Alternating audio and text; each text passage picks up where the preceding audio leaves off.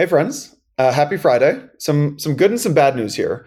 The bad is that there's no roundup today.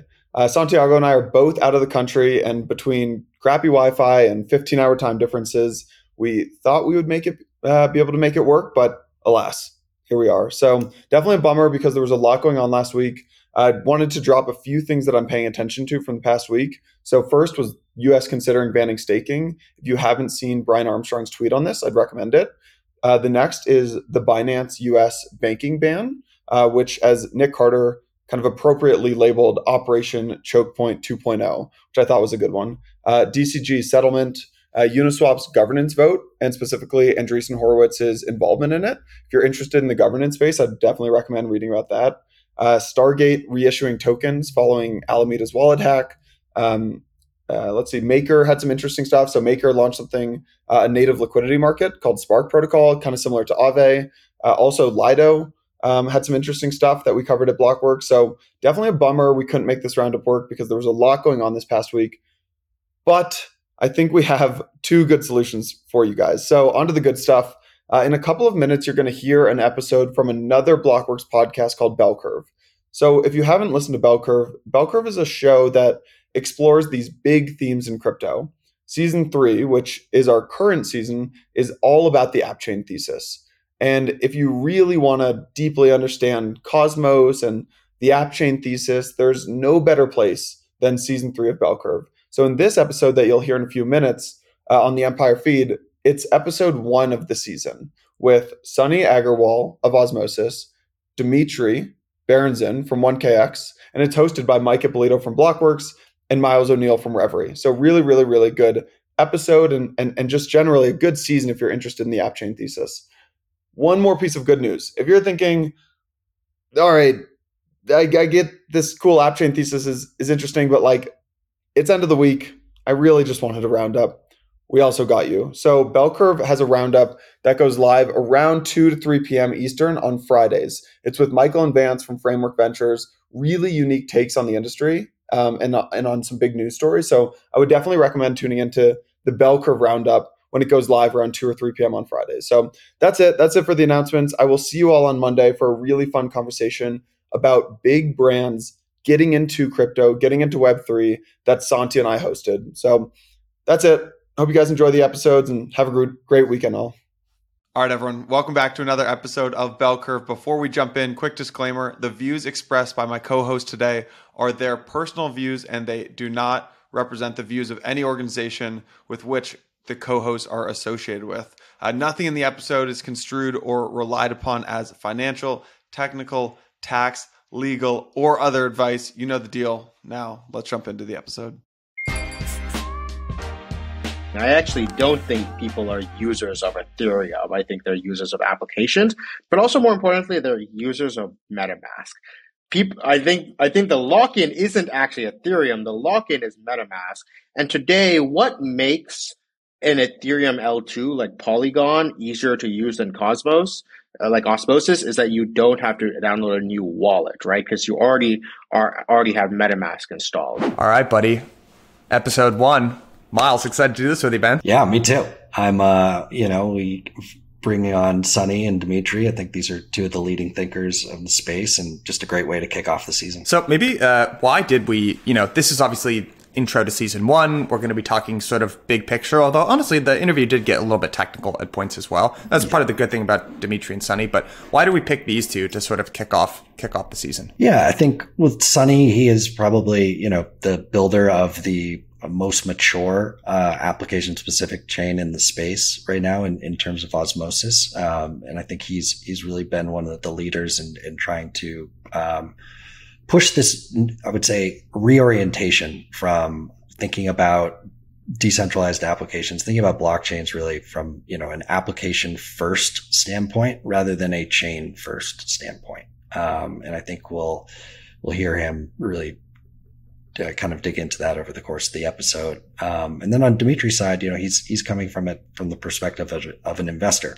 um, right? And he's thinking about okay, if we do believe that applications are going to want their own block space, right? What is what is the spectrum of the of the different versions of this look like? What does the end state market structure look like? Um, and I think he's done a great job exploring that in the past. I totally. It's actually always good to get sort of a builder and investor because they they're both very smart, but they kind of come at it from different angles. And I think when you get the two of them, uh, you get some some pretty special, yeah, some pretty special content. Well, this was this was a fun one. Um, I think without any further ado, let's just let's dive right in. Welcome to the first episode of season three of Bell Curve. Very excited to be joined uh, by my new co-host for the season, Miles O'Neill. Uh, and we've also got Sunny Aggarwal of Osmosis and Dimitri Berenzon of 1KX to explore uh, the app chain thesis. So guys, welcome all to the show. Thank you. Good to be here. Maybe we could start from just, uh, since this is the first episode of the season, just sort of a 10,000 foot view. And Sunny, maybe I can pick on you a little bit here, but if we could even just start with something as basic as you know, what are app chains when we talk about app chains? And if you had to put the broad contours around kind of the app chain thesis, you know, why do people sort of get excited about that, about that term? Yeah, sure. Um, so the, what app chain, it's uh, short for an application specific blockchain. Um, I think what we get, maybe to talk about the app chain thesis before we even go into app chains, I think there's I, I, have to make a pitch for why applications are valuable, and that then will later lead into why app chains. Uh, you know why applications are valuable. You know, so in crypto, there seems to have been this like prevailing thesis that has been around for the last about five years, ever since the like infamous Union Square Ventures like blog post about it called the Fat Protocol thesis.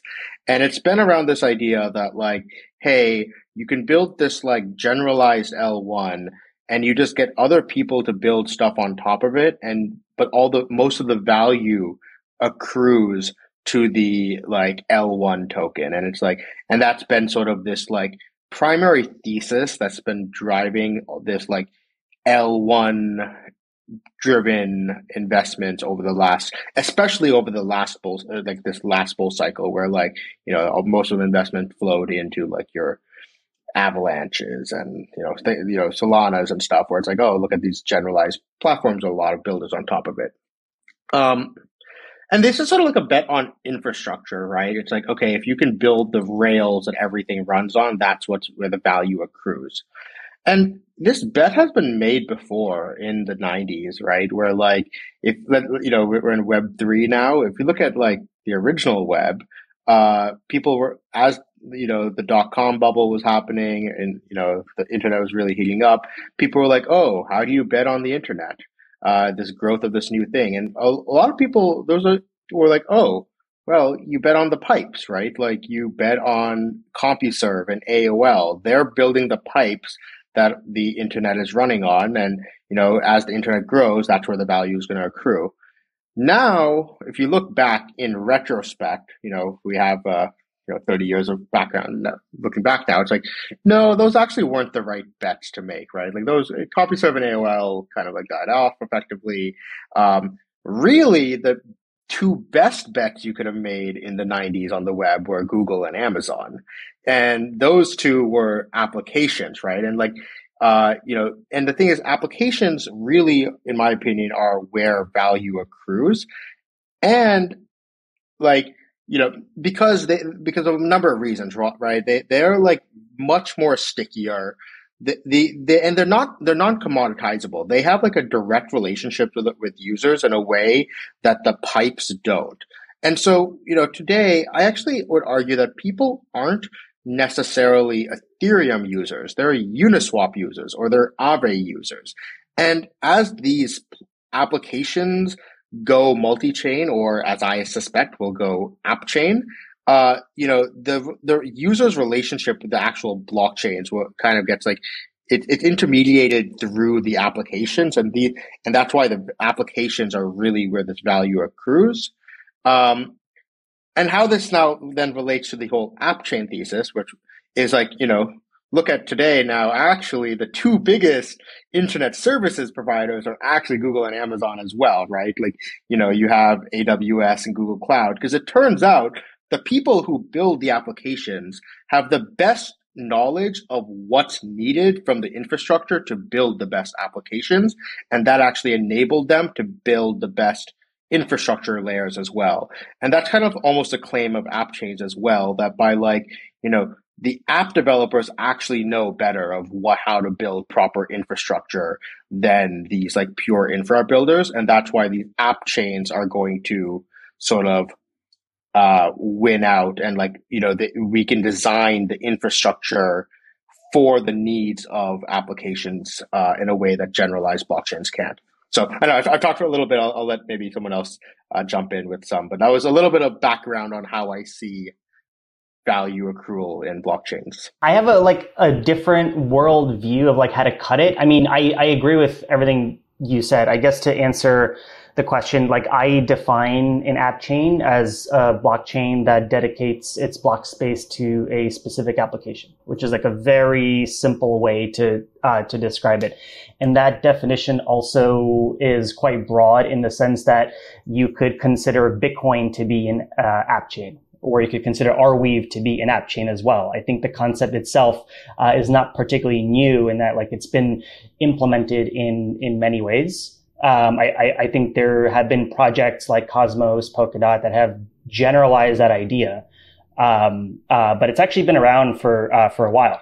Um, I view it also as like a scalability thing um, uh, and uh, an evolution around um, realizing that um, there's a general like like with blockchains, there is a product market fit for block space. You know, I, I think of uh, block space as effectively like a market for um, uh, trust. Um, and over the years, we we've seen more and more uh, demand for these um, uh, uh, trust minimized markets um, in a way that no specific instance uh, could scale. Um, and so we've seen that around um, like the I, I, guess around like 2020, um, where you look at uh, super high gas fees, um, uh, a lot of this we've seen on like Polygon and and um, uh, that kind of prompted uh, uh the development for other ways to scale. Um, and a very basic idea was that hey, instead of um, stuffing everything inside of like one state machine, what if we just like have um, uh, like very specific um, like little like pockets where applications could do their own thing.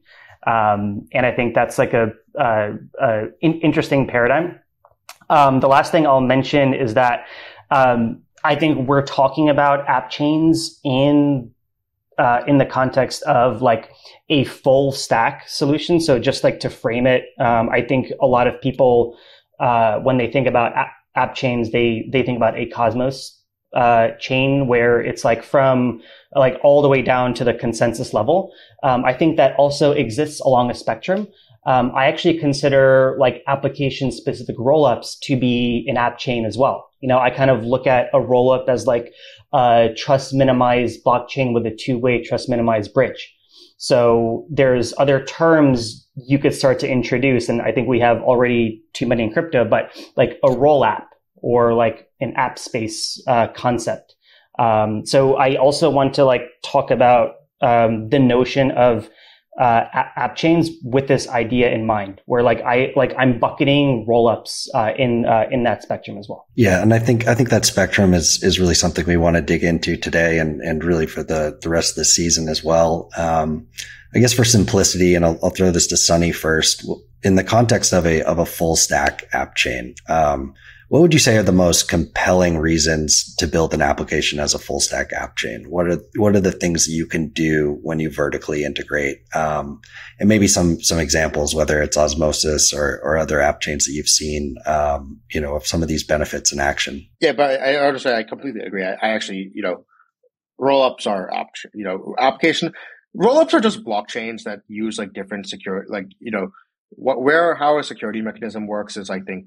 Uh, almost a side concern and when on whether something's an app chain or not. And I think like the way security is going to look even on Cosmos is going to be like very different than it does today, right? Like you know, as we move towards mesh security and like you know f- validity proof based like IBC, like you know th- all of this is going to look very different anyways. Um, so yeah, so why do, would someone choose to build an app chain in general? Uh, one of the biggest reasons, okay, uh, you know, I think there's a different reason, right?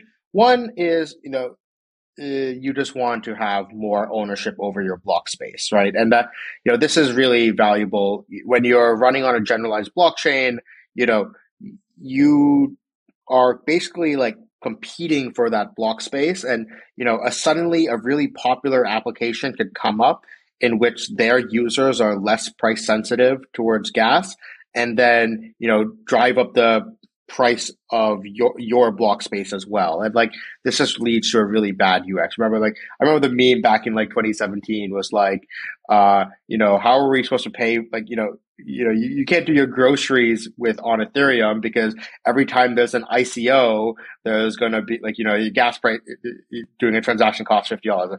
Okay, back then it was ICOs. Maybe now it's like NFT drops, but you know, there's always these like one-off events that cause random like uh, unpredictable spikes in demand for block space. When you have your own app chain where there's like nothing else happening in that app chain, you know, you don't have these unpredictable spikes that are like out of your control of your application.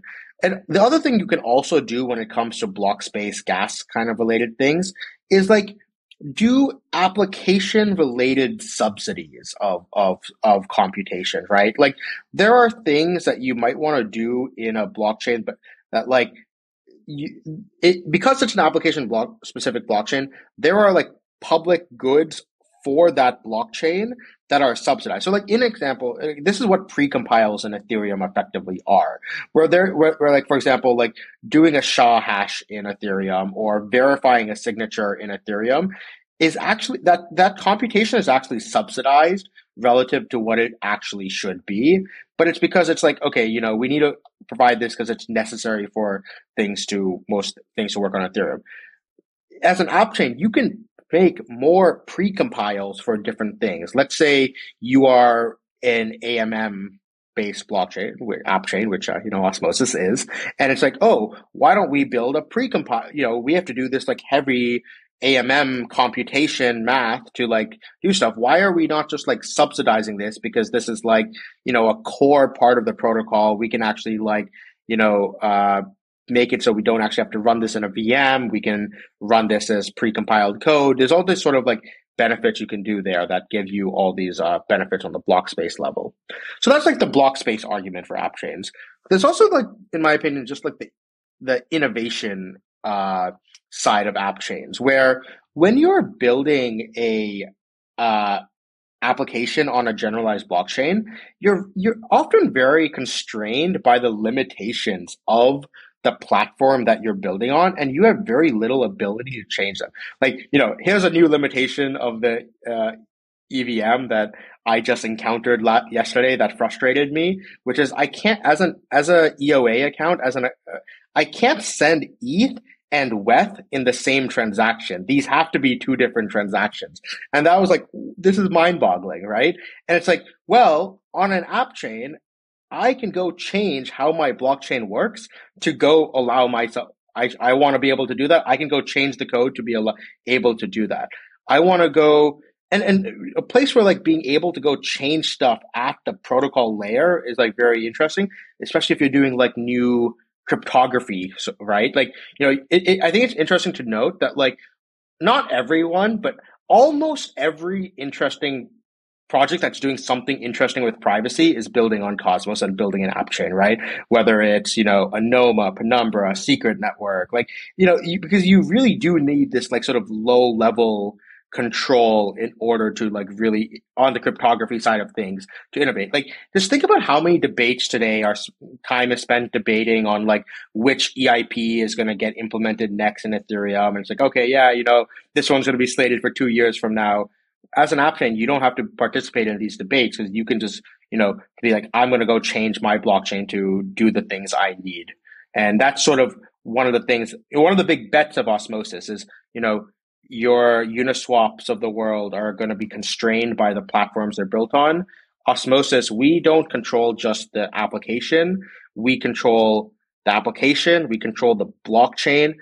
And it just so happens that our team also builds the Keplr wallet, which is like the primary wallet for the Cosmos ecosystem. So we have this like extremely full stack control that enables us to innovate it, it, it's the Apple thesis, right? Apple's whole take was like, okay, we're going to build the phones, we're going to build the software, the OS, we're going to build the most popular apps. And now they're even going to go build their own chip. Now they are building their own chips and hardware, but their bet is that they can build this like highly vertically integrated stack that provides the best UX and performance to users. I think that makes a lot of sense. Um, and you know, I think we can peel back whether this applies at the roll app layer or not. But what are the some, of the things you can have your validators actually do for you when you when you control the set? Um, you know, which is kind of a lot of a lot is spoken about about the you know the downsides of needing to bootstrap your own validator set. But I don't think a lot is really talked about in terms of you know what you can ask your validators to do what if they are you know dedicated to just your application. Yeah. So a cool thing that you can do is like, yeah, you have this set of nodes uh, with stake behind them that are basically voting on every block. And this actually gives you an opportunity to ask them to add more data along with their votes. And so some of the things that we want to do is like, you know, one of the things that we're really focused on is this thing called threshold decryption. It's an MEV resistance strategy.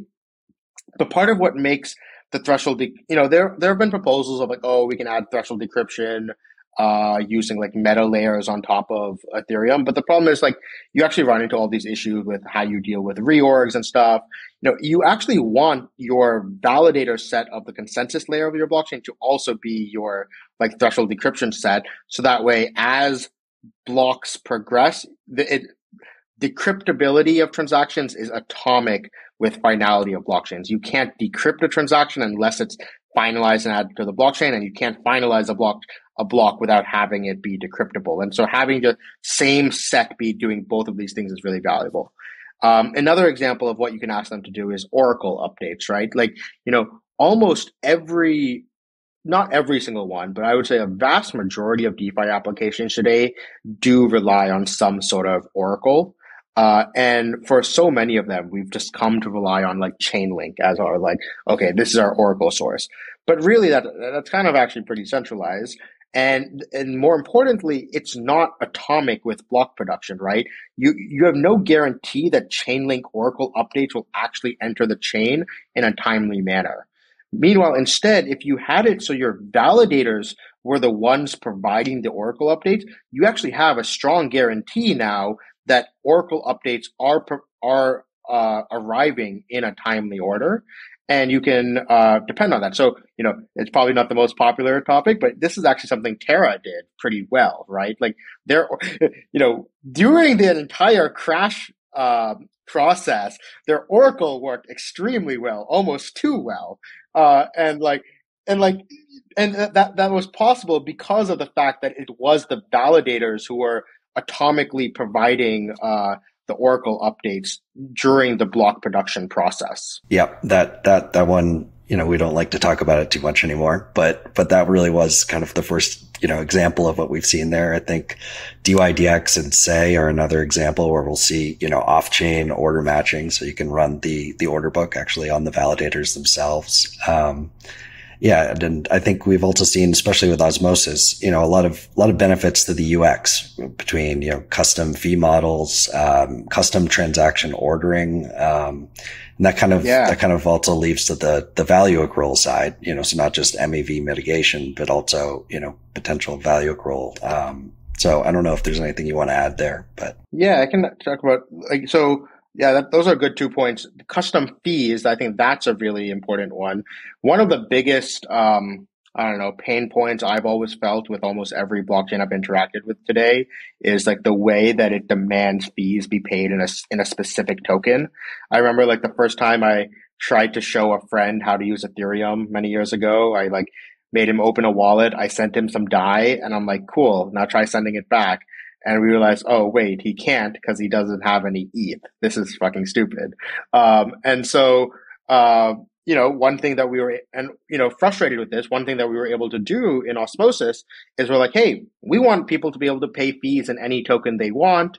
Uh, we have TWAP prices from our DEX because it's an app chain. So we can use those as a way of like allowing people to pay fees in any token. And that's like, you know, you can, and you can do other cool things with fees. You could be like, you know, oh, imagine you have like a specific NFT, you get some sort of fee discount, right? Like you can, you can get really creative with the way that fees work in your blockchain. Or maybe you can be like, oh, if this is a trade transaction, we can allow the swap fee that someone is paying to also like count towards how much their, their gas fees as well. You can you can be very creative on this kind of stuff.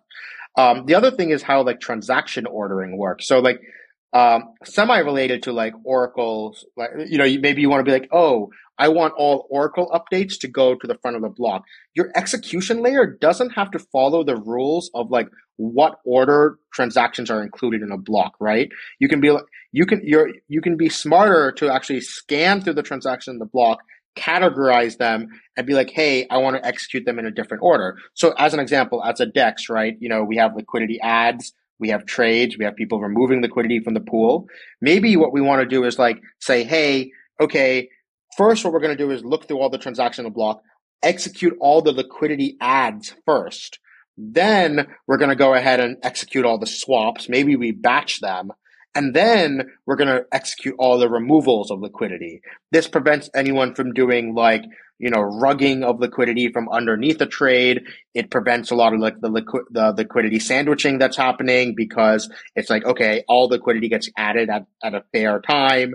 You know, you can actually allow your app layer to be smarter of like how you don't have to just like run let the VM, the generalized blockchain choose the order of, of, of I was at this like uh, retreat where we were talking about a bunch of MEV stuff and like what are MEV mitigation strategies that like Uniswap could build uh, based on Ethereum. And what we've realized after like talking for hours was like th- there's really not a lot they can do unless they have more control over the blockchain itself. Uh, I, I, think that makes a lot of sense. Um, so yeah, I think we've covered you know whether it's a couple things under scalability. You know, we have you know, increased U, uh, better UX uh, through things like custom fees and, and transaction reordering and, you know, really user protection. Um, and, and Dimitri, you also wrote about value accrual um, in, in, a great piece on, on AppChains uh, a couple weeks, a couple months ago. I'm not sure when it came out, but is there anything you want to speak to there on, on the value accrual side? On that side, I think if you use the thought experiment of to say like if I mean, we kind of see it with Osmo, I guess. But um, if there was like a uni chain, like do they need to turn on the fee switch? And I would argue maybe not if the transaction fees are paid in their native uni token, which also serves as a security model. Because um, that's another implicit way to uh, accrue value. Um, it's not that you need an implicit um, uh, fee switch. It's that the demand for the application turns uh, in turn re- results in demand for the native token because you need that to actually uh, uh, transact on that chain. Um, so that's like a more crypto native uh, uh, business model that a lot of uh, depending on the developer they they need to think about. Um, another dynamic is that a app chain could effectively fork other uh, protocols and monetize within their own ecosystem. Um, I think we've seen some interesting analogies to kind of what Axie did with Ronin, where they have their own DEX, they have their own marketplace. Um, they're able to um, uh, capture value from the usage of that, and they have users because they they provide an application with content that um, uh, is able to amass like a large like user base of players. Um, so a lot of these DeFi protocols, like it's just code, right? Like you could take what you need, um, uh, package that into um, a a verticalized um, application, um, and as long as you're providing uh, value to your your end user, um, it's a way for uh, uh, uh, for you to uh, like keep that like within your uh, ecosystem. Um, I, I, think the last part um, we kind of alluded to MEV You know, like I'm, I haven't spoken with like the DYDX team. I don't know if they're doing this, but you could have like it's a round robin consensus. You know, like you could have, you know, like if you get every market maker uh, to be a a validator um, on the DYDX chain, uh, that's their business model there too. You know, it's a round robin consensus for like who who for uh, for block inclusion, um, and so you have a way for uh, uh, for market makers to, you know, pay for their like the, the the cost that they have for for validating the chain. Hey everyone, quick break from Empire to tell you about another Blockworks channel that I know you're gonna love. I've been in crypto full time for five years and have always struggled with one thing, which is keeping up with the next big trend. As soon as I wrap my head around MEV, we're on to app chains. As soon as I wrap my head around app chains, we're on to liquid staking derivatives. I'm sure you've been there. Blockworks research has solved that problem for me. Our team puts research, data, governance, proposal updates, models, and more into one really easy to use platform so I can always stay ahead of the curve. If I don't understand something, for example, I just pull up the platform, I can search for an L1, I can search for a protocol, pull up the platform at blockworksresearch.com, I search the term. There's always an amazing amount of insight in a really consumable way. Uh, right now, you can subscribe to the platform. It's 2,500 bucks a year or 900 bucks a quarter. Hopefully, you can uh, make more than $208 a month by using the platform. If you can't, you're probably in the wrong business.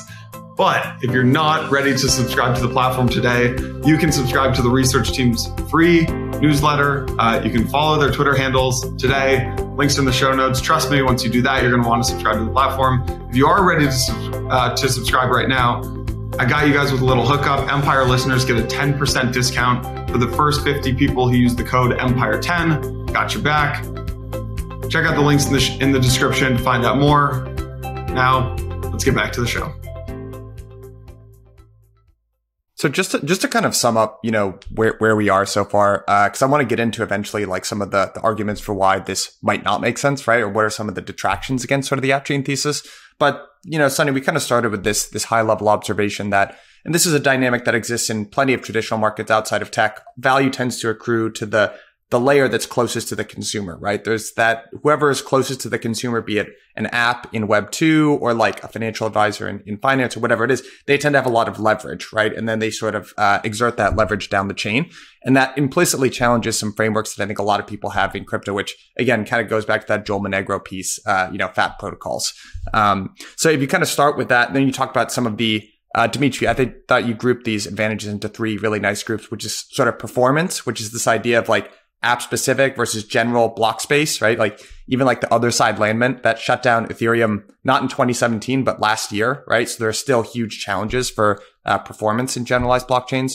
There's also uh, value capture, which Dimitri, you were just sort of talking to. And then there's customizability, which Sunny, you were getting into with uh, basically the advantages of having validators that only are on your specific network.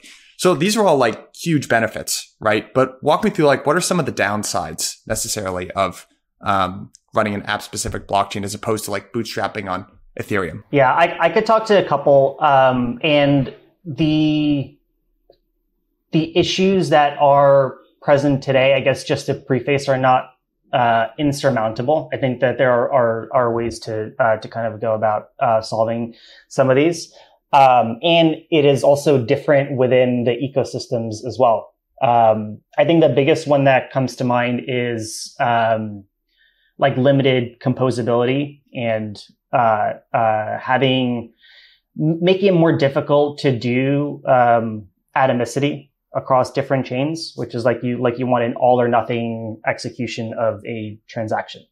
Um, I think uh, there are ways to uh, uh, uh, to get around that, um, but it does add some additional like developer friction. Um, there's also a UX friction. You know, if you have, um, if, if you require a user to bridge funds uh, onto some other chain or some other rollup, um, uh, I think that is uh, something that we need to solve to uh, uh, to make sure that it is as fluid as possible. Um, and I think like the bridging experience to, today is not um, uh, particularly uh, accommodating to like new users of chains. Like it's a pretty scary um, uh, thing for for for people to do. Um, another is like the like the thought experiment. Um, if you use uh, you know if every application uh, today like on Ethereum um, uh, were to create their own um, uh, app chain, and they said, uh, you know what, I only want um, permissioned write access. Um, I, I, I want to control who gets to do stuff on my app chain. Um, how is that different than the world where we came from? Where, where it's like, it's permissioned, um, now, and now we're just like recreating that set of permissioning in the, uh, for the goal of like value capture and and and I guess like scalability and and, and all of that other good stuff. Um, and that's like an ecosystem wide question. I don't quite know the answer to like like how you balance that. Um, uh, maybe there's a case that uh, uh, it might make sense for certain flavors of of companies, maybe more like enterprisey um, uh, uh, companies want their uh, more strict permissions on on write access, and maybe there's benefits to actually like opening it up for for other um, uh, projects. Um, so that, that, that's a couple. Um, I think like the liquidity fragmentation um, part is also an issue. Um, if you have you know 10 different uh, AMMs on 10 different, like, I don't know, Cosmos chains or Ethereum rollups? Like, ha- like, how does that affect, um, the, I guess like performance or, or, um, uh, like capital efficiency of the system as a whole? And, and, and, and how do you solve for, um, uh, cross chain, cross roll up, um, uh, liquidity pools in a way where where you're you're you're preserving that experience for um, end users. Um, so, so, so there's a bunch of things there. I guess like I'll stop to to see if uh, if Sunny has any other things to add. Yeah, I think that was a really good rundown. Um, I can talk about some of what I see as biggest current issues with app chains, uh, and then a little bit of like why you know what we are doing to help solve those issues. Um, so you know one of the first obvious ones that I think we actually ran into was you know for a long time the Cosmos SDK was very like almost anti VM. Right, we were like, oh, you know, everything will be done in the Cosmos SDK and native Go code, and you know, all your app logic is there. And then we realized that there's actually things that people do want to customize, right? Like, you know, uh, every time someone wants to create a new type of multi-sig or something like that, right? Like, you know, app, there's an argument that app chains aren't extensible enough, right? And like, so what we realized, and you know, maybe other people want to build integrations into your application, right? Osmosis is a DEX. People wanted to build extensions on top of the DEX, right? People wanted to build a dollar cost averaging system, or people wanted to build like a market making vault or something like that. How do you let people build extensions onto your system? Um, and the solution that we kind of came, but was well, okay. Well, first step one was like, okay, well, let's add a VM, right? So there's a VM called CosmWasm, exists on the Osmosis chain, but it's like, okay, then how do you uh, did we just become a generalized smart contracting chain at that point, right? So I think what the balance that we figured out was actually Osmosis does something a little bit unique in blockchains where we have a smart contracting system, but the uploading of new contracts has to be permissioned by is permissioned by governance. So you have to make a governance proposal to add contracts. So it's like, you know, what this does is it kind of keeps it like an app chain where it's like, oh, okay, we're only going to allow things that extend the functionality of our core feature set, which is the DEX. Um, you know, we're not going to approve in a competing DEX to be deployed on the same blockchain for sure, but we're not to, you know, someone wants to go deploy a game or something. It's like, you know, the Osmosis isn't the right place to do that. Go go build another app chain for that or go deploy somewhere else, right? Like we want to focus our thing on use keep our block space for like the things that improve the DEX experience. So by having that sort of permission system, that's like one way we, we we've sort of solved that extensibility sort of issue. Um, and another one is like composability. So you know, uh, Dimitri mentioned like okay, this like lack of atomic composability between things, and you know, one thing I push back on is this notion that composability is means atomicity or synchronicity, right? I don't like, think it does. Yeah. Yeah. It's like, you know, if you look at the web, you know, the web is relatively pretty composable, right? Like you can have APIs that talk to each other.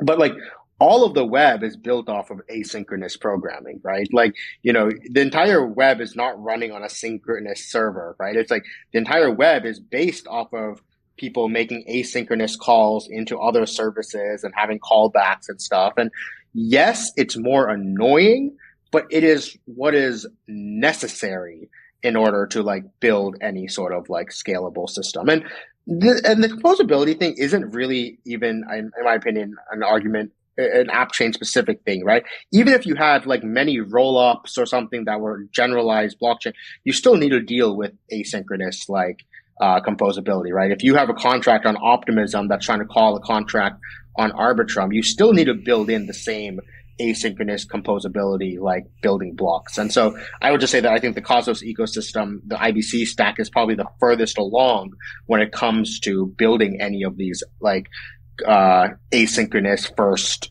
uh, building block. So, you know, that's that's another one. Um, another big uh, kind of issue that we run into is like standardization. It's almost ironic because so you know like I said, our team actually builds one of the most popular wall- wallets for the Cosmos ecosystem.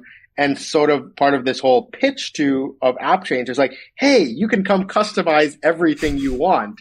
Uh, you want to go change how you know your staking module works, go for it. If you want to go change how governance works on your chain, go for it. You want to change how transfers and work work on your or cryptography works on your chain, go for it. But then being the wallet developers, we're like, guys, please don't change too much because like it sucks every time you know we need to go make a custom integration. And like, oh, you change the cryptography. Okay, we gotta go build a custom integration for that. You change the uh, how the staking module works. Okay, well, our staking dashboard doesn't work for that anymore. And so it's like this, this. Um, so yeah, this like tooling based issue is actually sort of one of the biggest challenges that I'm not actually sure I have a great answer for today, and is actually one of the biggest, almost not not threats, but uh, you know, big open questions on how how we how we deal with app chains going forward, right? Like, you don't want a world where every time someone builds a new app chain, that like it, it's too different than everyone else. Oh, does that mean they have to now go build their own wallet? Or does that mean that like, you know, your favorite staking dashboard doesn't work with it or something like that? So how do you balance these things? I think that's a big, big thing that does sort of need to be figured out, I would say. Um, yeah, I think those are some of the big ones. I have a couple others as yeah. well, you know, security, um, you know, scope creep, I think is a big issue as well. Like, you know, even osmosis you know it started off as this dex but now we have this lending protocol building on top of it we also have like you know a couple other pro- it's like at what point do we actually start to over evolve and let scope creep turn us away from being an app chain and like what at, at that point what is the def what what do we even mean by app chain when we have this sort of like sort of little ecosystem of other projects building on top so i think that's another another yeah. big thing that yeah like just to follow up on a couple of those points for um so atomicity, I, atomic composability, one area where it's probably particularly useful is in the DeFi sense around like market efficiency around flash loans. Um, like, like that's probably a special thing um, where where it, it particularly benefits. Um, in the roll up space, um, I think you might be able to pull this off if you have like a shared sequencer set um, across like like like different uh, uh, rollups. I haven't seen that done uh, in in practice, uh, and we like like we don't have an example of a decentralized sequencer yet. Um, but I can imagine if there's like a like a rollup that has um, uh, an AMM and another rollup that has a money market. Um, and both are the same sequencers, then then they might be able to to actually like do those transactions atomically.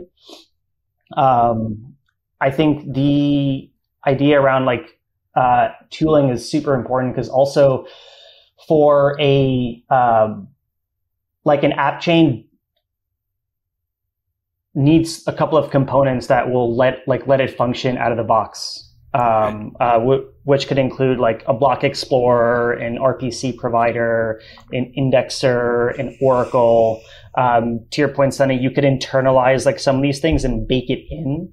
Um, if you have something uh, uh, that's as customizable as like the Cosmos SDK, um, but if you were to uh, uh, maybe like fork optimism and just like launch like a rollup like you like you probably need to find ways to um, add those additional components um, for your like users and developers. Um, so that's like an, an additional lift around like overall like developer lift that um, that you need to uh, uh, to think about. Um, and I, I, guess a final uh, interesting observation is that like with com- uh, with customizability, um, it probably depends on the persona of the developer of like how much composability or uh, customizability do they want or need. Um, I, I, I, I kind of get this feeling that um, for for many developers, it could be overkill to to to customize like everything. Like maybe it's just a game that wants their game as like the native gas token. And like they probably don't know about MEV, like they don't really care about like like transaction ordering, like that's all they want to, you know, make number go up. Um, so, so for them, maybe they just want like a more, like a simple out of the box solution. Uh, and, and I think like that is probably a UX challenge that needs to be solved for this more like, I don't know, mainstream developer. I think that makes that makes a lot of sense. You know, we've heard about like the bootstrapping costs. Um, there was one thing I wanted to kind of double click in uh, here, and that was on the permissioning side, um, because I think a lot of what we've talked about is when you don't have control over your block space, when you can't curate your block space, and you become very successful and you attract a lot of users, you're going to have a lot of random stuff that just starts popping up on your chain, right? Whether it's an NFT project on a would be DeFi app chain or, or, you know, a game on a DeFi app chain that takes up all the block space.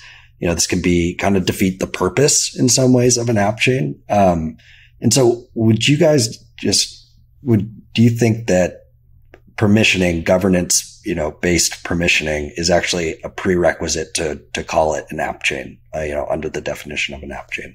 I think it's important to uh, sort of protect the app chainness, especially to protect the block space, especially.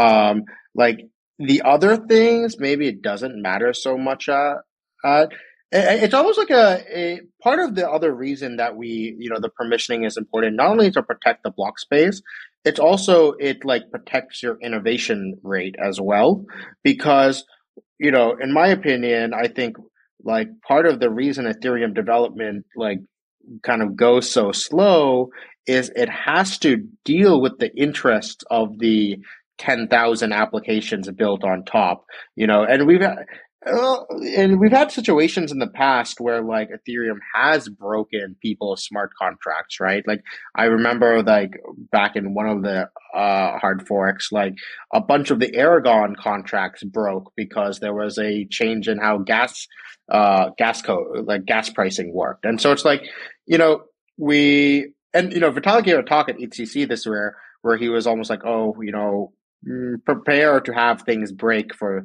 for your developer, you know, your contracts break, which is kind of weird because on one hand we're like pushing for immutable contracts, but it's like okay, on the other hand we have to make be prepared for these contracts to break potentially. And so when you deal with an app chain with with osmosis, you know, before we added CosmWasm, we had to we had to own the only people we had to talk to, uh, at least on a contract on like a builder on the chain side builders is like ourselves, right? It's like, okay, you know, we have is our but and you know we have to go talk to some integrators, we have to go talk to block explorers and stuff like that. But on the on the actual chain development side, that we only have to talk to ourselves.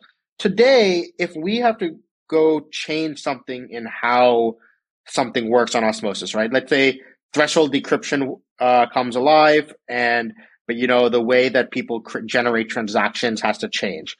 today we only have to go talk to about 20, maybe maximum 20 projects, right? Because like there's only 20 other builders building on top of the osmosis chain uh, and that that is a feasible thing for us to do as opposed to like ethereum where there's no way for them to like they, they basically can't innovate because they can't break anyone built on top and so i think that's one of like the big benefits of the permissioning is that we we, we protect our uh, liabilities here uh, to to external developers that's interesting i I, I'm, I'm trying to find another argument here. I guess if you look at it from like a free markets perspective, I wonder if you could bake in um, like incentive mechanisms and and actually like the design of the app chain to just like make it either more or less um, uh, attractive for like other contracts to deploy. You know, like if you have uh, uh, if you adjust the opcodes to like if you change the pricing in the opcodes to make it like very cheap to swap and like very expensive to do other things then uh, you've kind of set up your chain to be um, uh, to, to work better with applications that have to do with that core mechanism um, and, and, then you could kind of say, okay, like like we're permissionless, de- like deploy if you want here, but it's going to be really bad for your users because it's going to cost a lot to do the thing that you want to do. Um, so so I wonder if you could like get these benefits by having um, by by by baking your opinions um, into like the actual like design of uh, of like the block space. Yeah, like th- so this I imagine will happen actually. So um, you know, eventually, what we want osmosis to do is batch all trades, right? Like all trades that happen in a block should be batched together and get equal pricing, which works easily in a world where all trades are executed by users. But in a world where some trades are executed by contracts, things actually get a little bit more complicated and messy, right? Because what happens when a trade, uh, uh, you know, so so so what we actually end up having to do is we, uh, you know, we've been thinking about how do we architect architect a block. Is what we actually have to do is take every transaction that like it's got hit by a contract. We've first run the contract. Uh, so one thing that's worth noting is the way CosmWasm is designed is it's actually designed to be asynchronous, non-atomic by default, uh, because it was really designed as a cross-chain uh, contracting system. So it's like, oh, you know, you want to be able to have one CosmWasm contract call a CosmWasm contract on a different chain almost as easily as it calls a contract on the same chain. But so what will happen when Osmosis implements the batching system is we actually run the first part of a contract. If it, if it um, executes a swap, we, we, we basically hold that swap, run everyone else's contracts, then we take all the dispatch swaps execute them at the same time, and then we go and run the completion of everyone else's transactions. This is such a different paradigm to like normal smart contracting today, where you know you expect your transaction to like run beginning to end before going to the next person's transaction. But that, but you know, it's like no, we're designing the way the block space works to be optimized for what the needs of the DEX is, and it's the responsibility of the things built on top to sort of adapt to that. I want to get a sense from from the two of you, like uh, again, almost like maybe zooming out and looking a little bit towards the future. Um, you know, one one topic that we wanted to get your guys' opinion on is this idea that you know, let's with caveating the understanding that there are other communities outside of Cosmos that are necessarily just pushing for you know, app chains, right, as an idea. Uh, but we're going to focus largely on Cosmos. And then there are other, you know, layer ones outside of Ethereum that are kind of providing like broad based security and data availability and all that kind of stuff. But just using those as the two sort of canonical uh, starting points for a similar problem, which is how do we scale and get billions of people using applications and then have them secured and write the appropriate architecture underneath? Like, how, how do you guys kind of see, like, just to use these two ecosystems as an example, like, Cosmos and Ethereum kind of coming together, right? Like there's a whole bunch of different spectrums of how this might play out, but like, how do you see these two communities like uh, sort of evolving and interacting with each other over the next the the sort of coming years? Yep, I think from my perspective, it's like an order of operations. Um, I, I, I think there's almost like a um, a question that is based on the maturity of the app. Um, I think like an interesting observation that I've seen for DeFi protocols um, and some others is that um, on Ethereum they are launching on L2s first. Um, I, I, I think that's an interesting reverse of uh, the operations because usually a application would launch on ETHL1 first. Um, super expensive, but maybe they need like the security and that's where like the users are. Um, so they would uh, uh, launch their application there, um, gather some feedback, and then say, "Hey, like these fees are are are too too high, or or we could do um, more things with their application if like gas fees are lower maybe it's cheaper um, for the oracle updates. Um, so then they move to um, a l2 um, and then if they are successful then they they start to say okay we have more users we need more scalability uh, maybe we need more customizability um, then what do we do? Uh, and i in my view that's where the the decision tends to be like very relevant around the crossover where where where they might say hey do i launch like my own like dedicated l2 um, do i just fork optimism do i launch assuming this is built out um, as a l3 on zkSync or starknet um, or it is that not sufficient and and for for a lot of the reasons that like that sunny mentioned like do i need my own like full stack uh, Cosmos chain. Um, and there are other options too. Like, do I launch my own like Avalanche subnet? Do I go on my own like like Polkadot parachain? Um, I think that uh, that decision for um, for teams becomes more relevant the larger they get. Um, and and I think like we've we've seen that with um, Axie with Ronin and dYdX. Um, uh, I think like as you get more scale. So, and, and like, like this is a very, I mean, it's probably like more controversial, but like my, my, my view of chains for, for, for successful Cosmos app chains might be more mature Ethereum based applications that need more customizability, dedicated block space, things like that. That's kind of an interesting framing because, you know, at the risk of being overly reductive, you could almost view Ethereum as like a launch pad uh, for dApps. And then once you get a dApp with six, you know, critical mass or whatever it is, and it decides, okay, we haven't really talked about this dynamic of Ethereum being distribution and where the users are as a reason for it being attractive, right?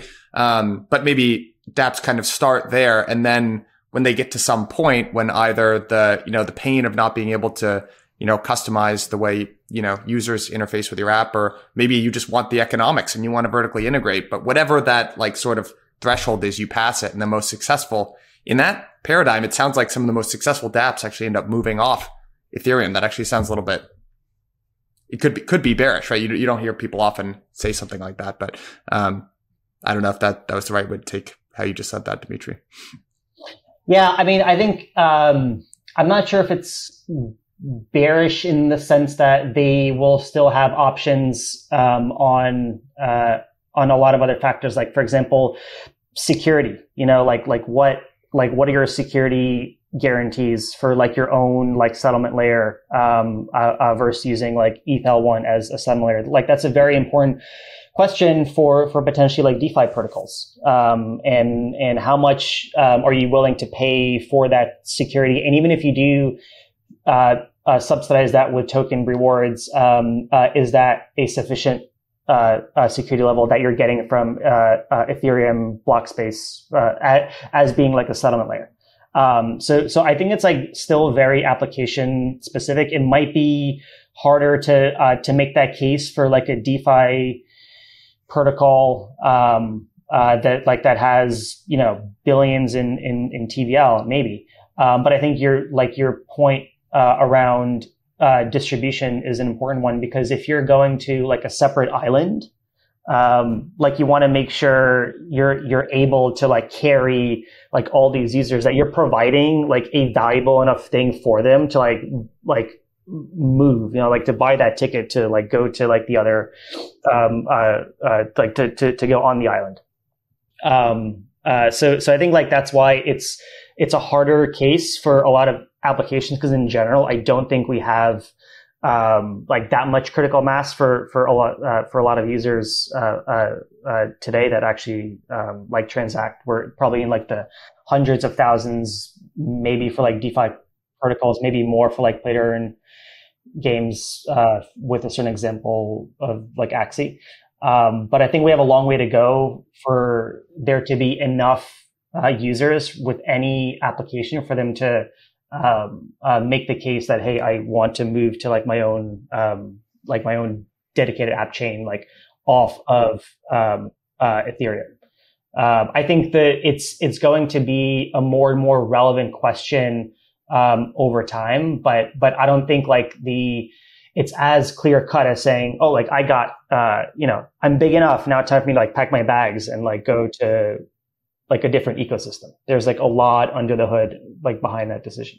To the original question of like, you know, uh, so I, I would say that like, okay, the Ethereum ecosystem versus Cosmos ecosystem is almost like an independent thing of app chains versus generalized uh, uh, chains, right? I think bo- it's almost actually like a quadrant because within Cosmos, you have both app chains and you have generalized blockchains, right? You have app chains, you have Osmosis, you have Stargaze, you have Akash, you have all these app chains, but you also have generalized blockchains like Juno and uh, Terra 2.0 and Archway and Evmos, right? Some of them are EVM based, or uh, you know, there's actually multiple EVM based ones, right? There's Kava, there's um, Canto, you know, there's like there's actually so we have this within the Cosmos ecosystem, and then within the Ethereum ecosystem, you also have you know, let's let's talk about like rollups, right? You have both generalized rollups, you have Optimism and Arbitrum, and you know all this stuff. Then you also have application specific rollups. You have dYdX, and you have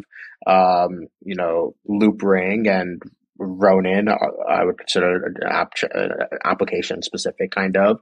Uh, a lot of Starkware stuff is really targeted at building, you know, very app chain focused roll up. So, you know, I think this is almost like a quadrant. So, you know, I think we've talked a lot about like the app, the app chain versus generalized stuff. So on the Ethereum versus Cosmos, if I, if you have to like put like, I think there's two sort of main differences here.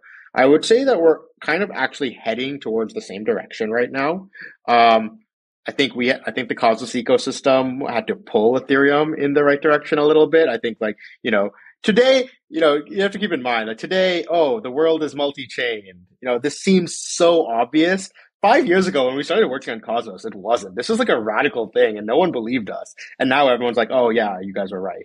Um, and you know, I think there's other, you know, I think the same thing's going to happen with app chains. You know, every, people still believe in these. Ge- you know, everyone's like, "Oh, generalized rollups you know, multi-chain, but it's like, no, okay, you guys are wrong about that. Um, so I think they're going in the same direction. I think the two big change, one of the big changes between the focus of Cosmos versus of Ethereum is Cosmos, we kind of took a lower emphasis on the security relationships between these chains and decided to focus our efforts on the application layer composability between these chains. We said that like, you know what? We can we can hide we can bootstrap using sovereign security. Uh, you know, every chain can have its own validator set.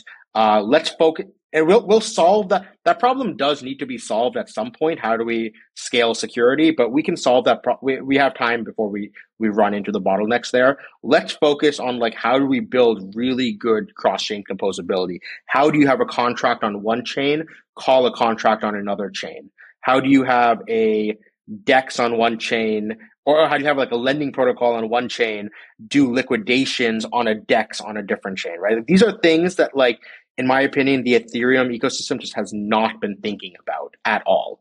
Um, meanwhile, what the Ethereum ecosystem has been thinking most of the, spending most of their mental energy on is on that security relationship side, right? I, you know, they're the farthest ahead on when it comes on developing validity proofs and fraud proofs and like roll up architectures and stuff. And like I think both sides are starting to work on other on each other's expertise point. You know, I think First, maybe I, I, haven't seen too much of it yet, but I'm hoping like people are starting to think a little bit more about composability on the on the Ethereum EVM to EVM world. I know in the Cosmos world, we're definitely starting to think about security. How do we like scale security, whether it's going through things like Celestia for data availability, you know, shared security systems. You know, we propose this idea of mesh security.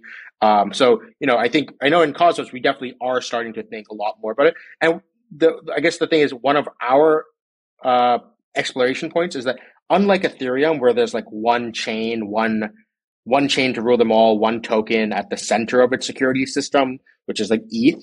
Uh, Cosmos, there's no one token at the center of it, right? Like this whole mesh security paradigm is really focused around this idea of like, oh, we have all of these many Cosmos chains. How can they sort of like pool their security together? I call it like the empire model versus the NATO mo- model, right? An empire uh, has a single military and it provides security for all of its colonies. While in NATO, you have a bunch of sovereign countries. They all have their own militaries, but they form alliances where they have like, you know, pool their economic strength together to provide like a larger security umbrella. So I think that's sort of like the main difference I would say between the Ethereum model of the world and how security works and how the Cosmos model of the world works. Um, yeah. I want to. I can also talk about like this uh, the the user on the, the user uh, onboarding stuff, but maybe I'll you guys talk talk chat about that.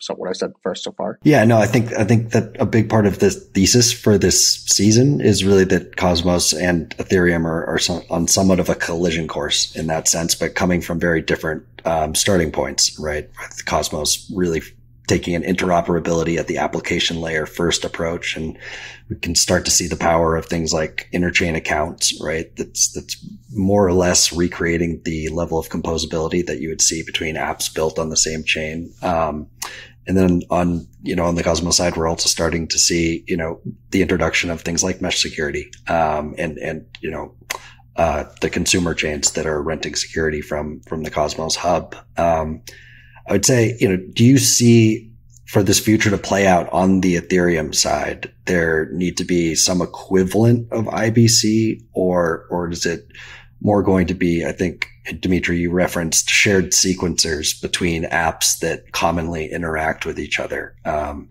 do you see it, you know, everybody sharing one standard like you do on the Cosmos side, or do you think it's going to be more kind of bottoms up, you know, sector specific sequencer, you know, sets that, that, that help, you know, just particular types of apps inter, interop, but, you know, perhaps a, a gaming roll app on Starkware we would never be able to, you know, talk to this sort of DeFi, you know, sector of roll apps. It's a good question. I think the pace of the Ethereum development makes me think it'll be more like like bottoms up um, uh, like solutions.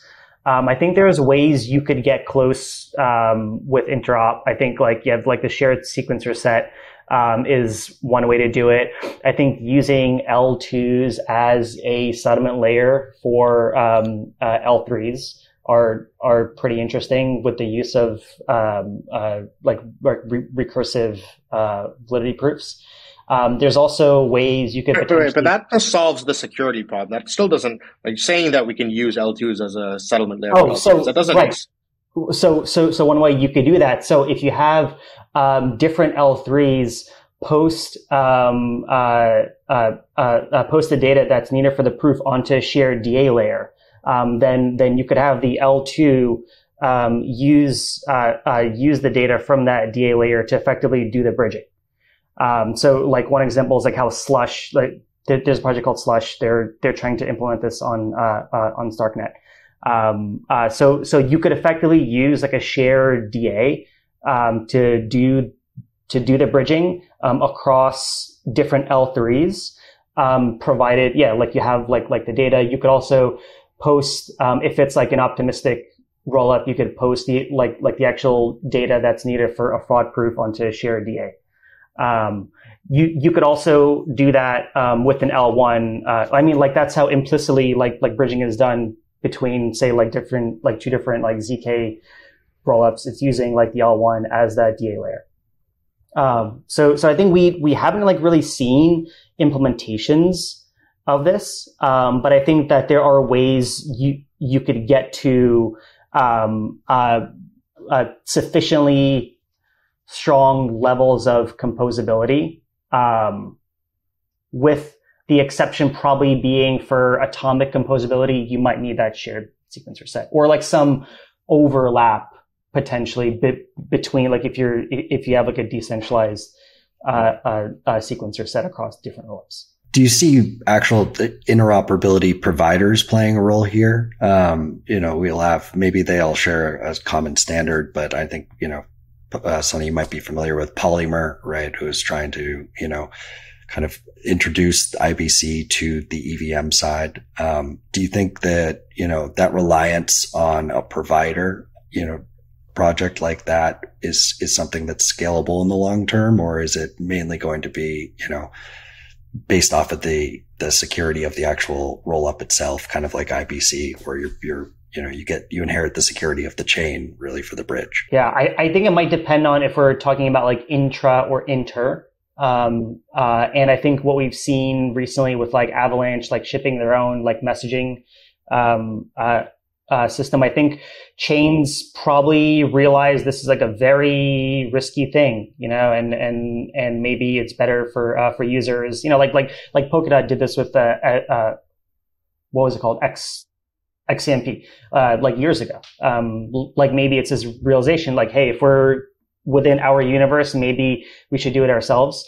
Uh, it it doesn't solve the issue of like cross domain, um, like like once you're hopping like like between like like different ecosystems. I think um, that's probably where you'll, you'll you'll, still need um, like some kind of like third party. Um, in the very happy case, you find a way to do like scalable like client bridges where you're like validating consensus on like every chain that you're like bridging to and from, but that's like not very scalable and you have right. some I, I, I ideas around like like snarking the consensus and and and, and validating like a proof uh, uh, on the destination chain instead of um, the actual like light client. Um, uh, the issue there is extensibility. Like how fast can you build this for like all the different permutations you know um, yeah. so it's it, it's a really tough problem to solve um, but i think there's there will still be a role um, like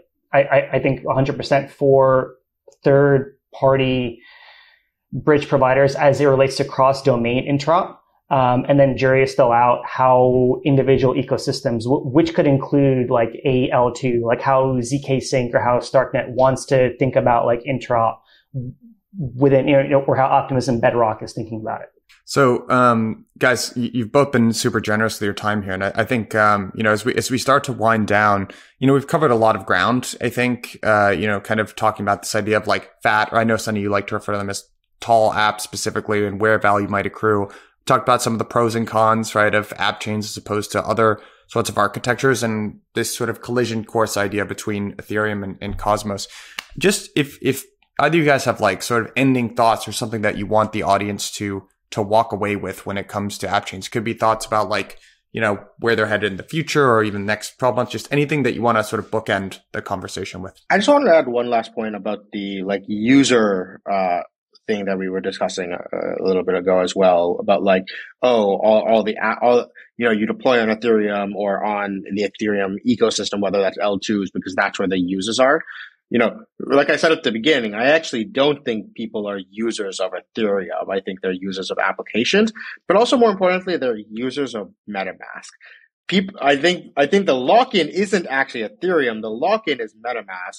And today, what makes an Ethereum L2 like Polygon easier to use than Cosmos uh, like Osmosis is that you don't have to download a new wallet, right? Because you already are already have MetaMask installed, and the process of switching uh, things on on the wallet is actually is becoming easier and easier, right? Um, so you know this is something, and I think you can actually I think that this is something that we're starting to realize in uh, Cosmos. Like you know we probably should build better integration support with existing Ethereum tooling that people are comfortable with if we want to make the switching costs lower. So, for example, with Osmosis, we are like Injective does this. For example, Injective is a Cosmos based DEX.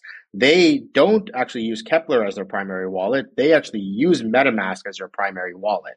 Uh, and like same thing with Evmos. And like so, I you know one thing we're working on Osmosis is making it so that um, you can use you know you you're bridging assets from Ethereum. You can just start using it with your MetaMask, right? You, it should feel like any other, like Polygon or any other Ethereum EVM chain, right? Even though it's not an EVM under the hood. So that's like one one big thing that we're doing. And, but that at the same time, we like you know we do need to balance this with like you know there's a reason we build our own wallet called Keplr because we have like views on like how crypto custody is supposed to work and stuff that met, you know, we, we don't want to be the same reason that we have our app chain that we want to be able to innovate at the application layer, at the blockchain layer. We also have our own wallet because we want to be able to innovate at the wallet layer. But I think so. It's a little bit of both. You know, the, how do we get people to onboard with MetaMask and be like, okay, cool. Now you're using Osmosis. Uh, by the way, if you want to use all the coolest features of Osmosis, you should switch over to using this other wallet instead. Uh, but yeah, so I think that fixing that onboarding flow with the wallet will be a big part of like bringing people from Ethereum into Cosmos. And, and any app chain really.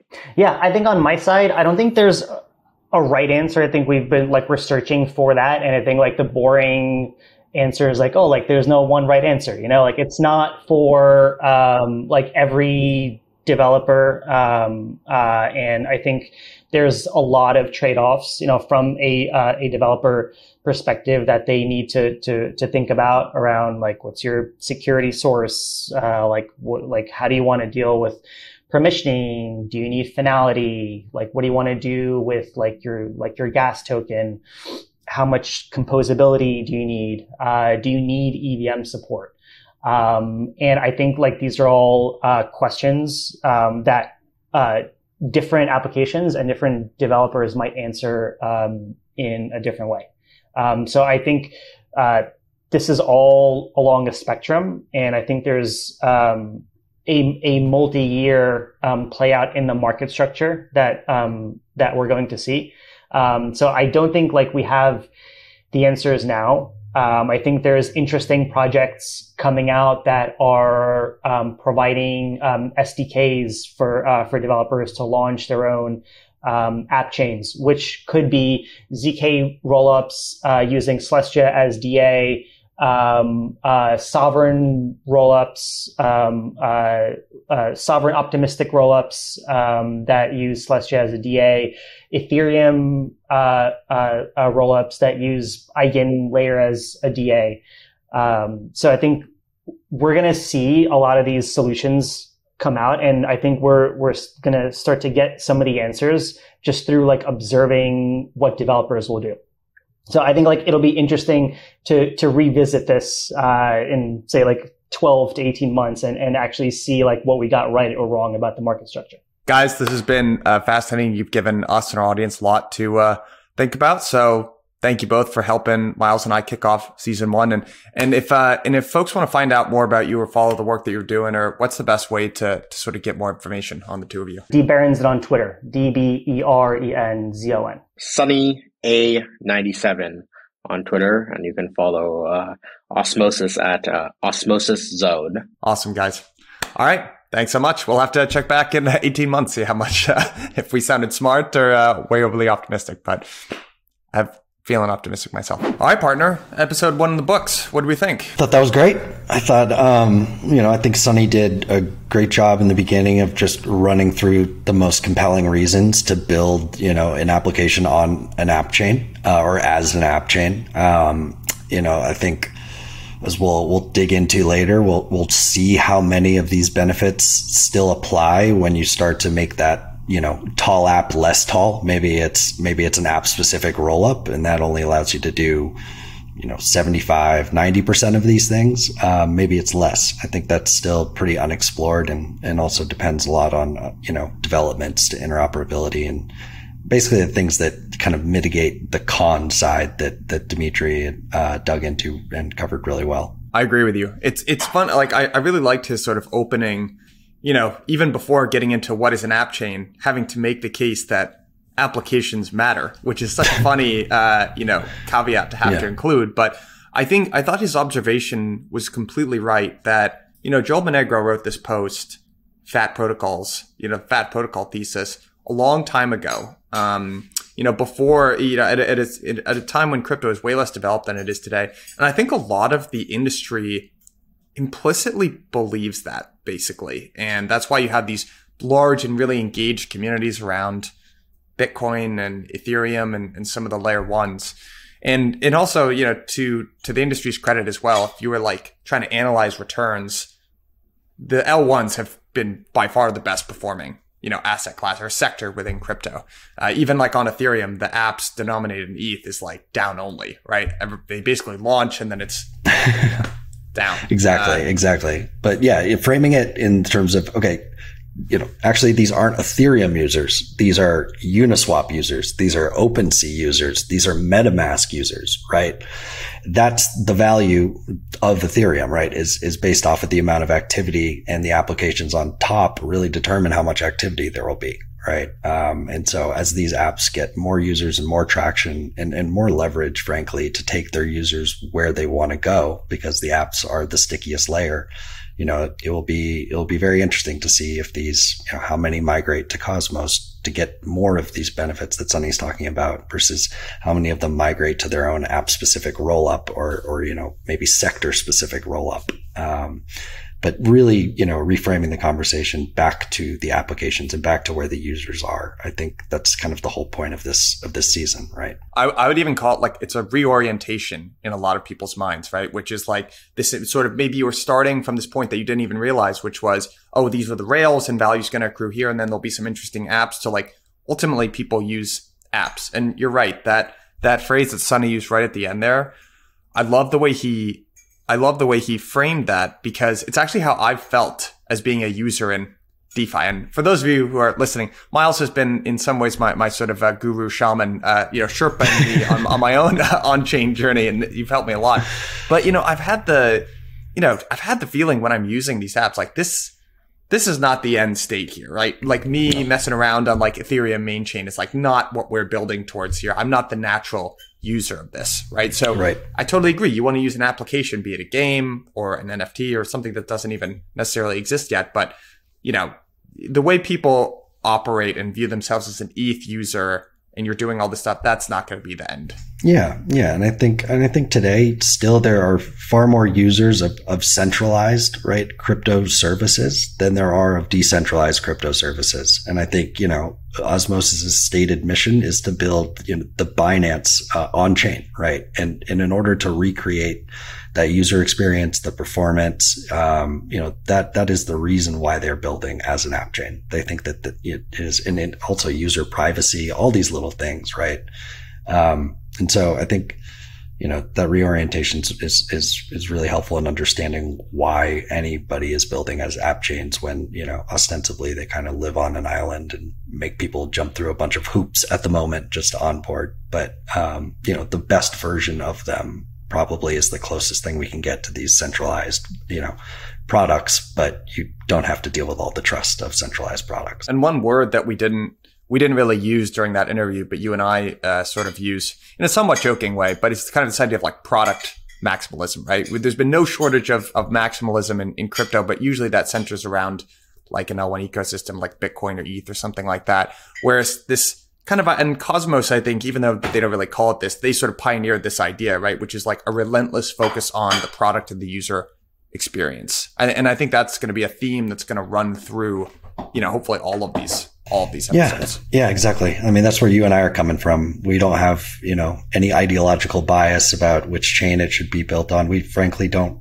care. We we just care that there are, you know, products that people actually want to use and that's what's going to drive you know the mass adoption of decentralized applications if you start from that kind of uh, that high point of product maximalization ultimately we want apps that you know hundreds of millions eventually billions of people use then underneath that right? There's a whole bunch of things that need to that need to happen, right? You could call it kind of the architecture of of like an app chain underneath, or you could call it the security model. But ultimately, if you're if an app is very focused on kind of the execution environment at the top, Then there's like uh, data availability, there's consensus, there's a whole bunch of stuff that needs to happen underneath. And that was sort of where we were getting into the Ethereum approach or starting point versus the Cosmos starting point. 100%. And that's, that's really where the spectrum also that Dimitri was talking about plays out, right? Um, because at the, the end of the day, I, I do agree with this definition of an app chain is just, you know, an application that owns its you know, has dedicated block space and it can curate, right, that, that block space and, and optimize it for its own application. Um, and I think there's going to be a lot of different flavors of, of these app specific environments. Um, and that's, you know, peeling back kind of the, the current trade-offs, um, to each specific flavor of it is something we can dig into this season and also thinking about, okay, in one or two years based off of what's being developed to kind of mitigate some of the trade-offs of that. What what could this look like, right? Um, and so, yeah, I think I think we'll we'll we'll further explore that as we go on the season. One thing that was uh, sort of stuck out to me, not you know, was was this idea that capture happens not at the Ethereum level, but at the MetaMask, at the wallet level. Yeah, so J- right. Jason's been really digging into this idea of like the wallet, the wallet wars. And actually, Yeah. it's funny because I can I can remember when I was first getting involved in crypto, you know, it was the rollover of the 2017 bubble. So everything was going to be useless. But the two things that people were very bullish on was custody and wallets, which is Yeah, kind right. of the same thing, right? But like one of those ended up playing out big in like BitGo and Anchorage, and you sort of saw the rise of these like institutional uh, custodians. But the retail wallet, it like never really took off. Like maybe because bear markets are not a period of time when when a lot of new retail users sort of come in. But it always kind of amazed me that yeah, like the wallet level is so critically important and doesn't get a whole lot of airtime. No, no, and, and and something we haven't really talked about because we've been talking about you know vertical integration going down from the application level, but you know we'll see with Uniswap and and to some extent with Osmosis already, right? Uh, applications that also want to own the wallet, and how does that you know, I guess having a you know better ownership of the customer, right, by owning the wallet and the touch points, how does that play out against the friction of you know making the user create a new wallet? Um, you know how many do you you basically have to own those customers to begin with right? Uh, or else you're you're adding a le- another layer of friction that just might be too much. Um, and so yeah we haven't really talked about you know vertical integration going upwards but um, that's that's something to you know definitely explore as we uh, as we you know chat about it with more folks on the season when it comes to vertical integration as well, there's like two sort of big benefits to keep in mind that we, we kind of like touched on both, but just like highlight it for people who are listening. There's the economic uh, reason why you'd want to vertically integrate. You want to be able to, uh, you know, extract more fees basically from every layer in the stack. But then there's also, and it seems like this is more important to to Sunny, which is you want to be able to control every part of the of the user experience, right? From like the wallet to the exchange, etc. The the downside of that, right, is that it's more surface area for for governance. I know so Yeah. that you've made. Yeah. Um, Yeah, exactly. We didn't really get into that as much today, but I think we did get into the permissioning side, right?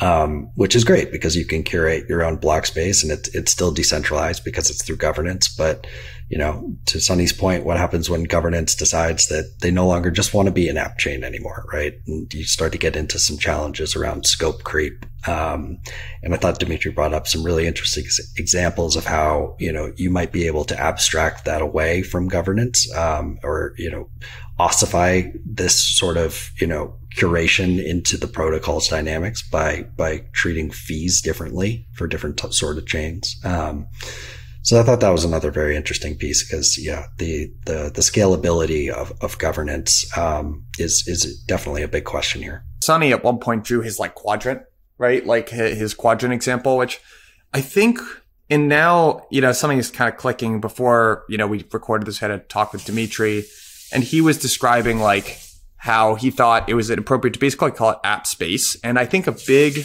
a way that I'm now kind of thinking about this is there's like generalized blockchain space and app specific space, right? And like that's actually a more, cause there's so many words now, dude. There's like roll ups and roll apps and L2s and L3s. And like, honestly, maybe the most appropriate delineation is just like how far away you are from the settlement layer. And then whether or not it's specific, uh, specific dedicated to one specific app type space and then or general sort of uh, blockchain space. Exactly, exactly. Because you could you you couldn't say like Cosmos is just app chains, right? Because you know, to Sunny's point, all these things exist, you know, and that's that life cycle. I think is where for for every every application is where this becomes very relevant, right? So, at what point are you in in your own life cycle, um, and and where does it make sense as a starting point based off of that? Is it on a general purpose, you know, L1, smart, any sort of smart contract platform, general purpose L1, L2, right? And then as you grow, you know, are you going across that spectrum and getting closer to having your own dedicated app space and maybe expand vertically even more with your own app chain? Um, but yeah, I, I, did, I did like that spectrum or, or I guess the, uh, the crosshair, um, between general purpose and app specific. You pulled out a super uh, interesting point in that as well, which is the permissioning argument. That was when Dimitri kind of framed that as like, you know, how do you, okay, so it's all very well and good to say, oh, this app, this specific block space is for this app, but how do you actually enforce that, right? Because people might, you, you might, as the creator, right, of the, of the block space, you'd be like, I want to only use for this specific thing. But in a lot of senses, permissionless, so people could just start using it for other things. And how do you enforce that? Exactly. Interesting exactly. question. Kind of defeats the purpose. And, you know, I, I think just to touch on it again, I see, I see three general approaches here. There's the governance, you know, gating, um, from that permissioning of contracts and permissioning for chain upgrades, obviously. Um, there's sort of implicit gating that we were talking about just now in terms of treating maybe disincentivizing certain types of activity with higher fees. Um, and then there's, of course, just, you know, non I would say almost enterprise, you know, roll ups and, and, um, like we see this with like Sorare or, you know, some of the other Starknet, um, roll ups that this is basically one company that's that's saying, okay, you know, you're getting most of the benefits of security from Ethereum because it is a ZK roll up. But at the end of the day, right, this is we're, we're kind of in charge of this, um, and you're coming here for a specific reason, right, to trade NFTs or you know to trade on dYdX. But how important will it be for them, you know, to actually decentralize that sort of permissioning, um, and and just how effective is it through governance versus other ways? Mm. All interesting questions. Yeah. Anything else that you found particularly interesting you want to highlight or? I think that that that mainly covers it. I think we're going to yeah. get we're going to dig into the the interoperability piece quite a bit more um, over the course of the season because I think it's mainly a question of uh, you know okay if you see this is kind of the direction Ethereum is heading what what needs to be built in order to get there what sort of standards need to be established right to enable that same sort of um, async composability that you get with IBC on Cosmos? Um, is it, you know, going to be a top down approach where Ethereum says, okay, you're going to have this built in standard, um, like we talked about? Or is it going to be bottoms up where you have, you know, maybe applications that know they interact frequently with each other are going to, you know, kind of have the same sequencer set, right? So it's a little bit more frictionless, but but very much so within just a little sector of apps, um, and and no one shared standard like you see on the Cosmos side. And for for folks, we know this was like a, a slightly technical episode, but one way that helps my uh, five year old brain understand standards, right, is it you can have there are all sorts of different cars out there, right? Like you know tens or or however many different car brands are, you could go to any auto shop and they know how to change your tires because there's a, an agreed upon set of standards in the automotive industry, right? That you don't vary by, you know, you, you know, a couple different sets of screws or it could be a couple different sizes, but ultimately like that's what makes that work, right? So you can, that basically unlocks, you know, uh, auto repair shops and aftermarket businesses and all this kind of stuff. So that was what Sunny was talking a little bit about it's like, hey, we haven't like agreed on any sets of standards. So we as the developer of like Keplr wallet, everyone's like trying a whole bunch of new innovative stuff, but it's like, guys, we need to there needs to be guardrails around it, right, essentially. Right. So, and that will that will need to be an application, you know, based push for Ethereum, right? Which it, it's it's not been kind of the typical course of development for Ethereum. Um, you know, they've not been building just to cater to a certain set of apps, but mm-hmm. I think that we could see that change as the apps, you know, gain more leverage over, I guess, the chain itself, right? Mm-hmm. You know what else is funny? Just in close, this is so much in crypto gets reduced to like a technical argument. But also a huge component of this is just different communities and their priorities and like the culture that gets set. You know what I mean? Yeah. Like 100%. Cosmos as a community just focuses on this, right? And the leaders who are in Cosmos, actually, it's too, it's almost too bad we didn't get this. Sunny made this point after we, uh, you know, left, but there's a big difference within the Cosmos community of the core devs also being application builders versus in Ethereum, the, the core devs and app are, are completely separate, right? So that is a cultural thing, right? That's not, there's no technology that makes that the case, but like that's a huge cultural difference in between. It's just funny yeah. to pick apart. Maybe, yeah, maybe just to give give a sense of what he was talking about there. This would be the equivalent of you know if the next EIP uh, for Ethereum, the next major Ethereum upgrade, was really developed by say the Uniswap developers, the Aave developers, the MakerDAO developers, right? Those those application developers are the ones really dictating where the base layer goes and what standards they introduce. Um, you know, that's definitely not the case today. Um, and in fact, they really try to separate each other out, not to give any application some sort of special privilege. Um, but I think, you know, it's a big question to see if that will change over time. All right, buddy. This has been a really fun one. Just to give you guys uh, a sense of what uh, we've got coming up in episode two, we're going to be talking with Sam Hart and Zaki Manian about, we called it fat apps. Maybe we should change it to, to tall apps uh, and aggregation theory, but getting into even more detail about this idea that value may accrue at the app layer as opposed to uh, you know, further down the, the infrastructure stack at the protocol layer. So this has been a fun one. Um, and yeah, buddy, I'll see you see you next week.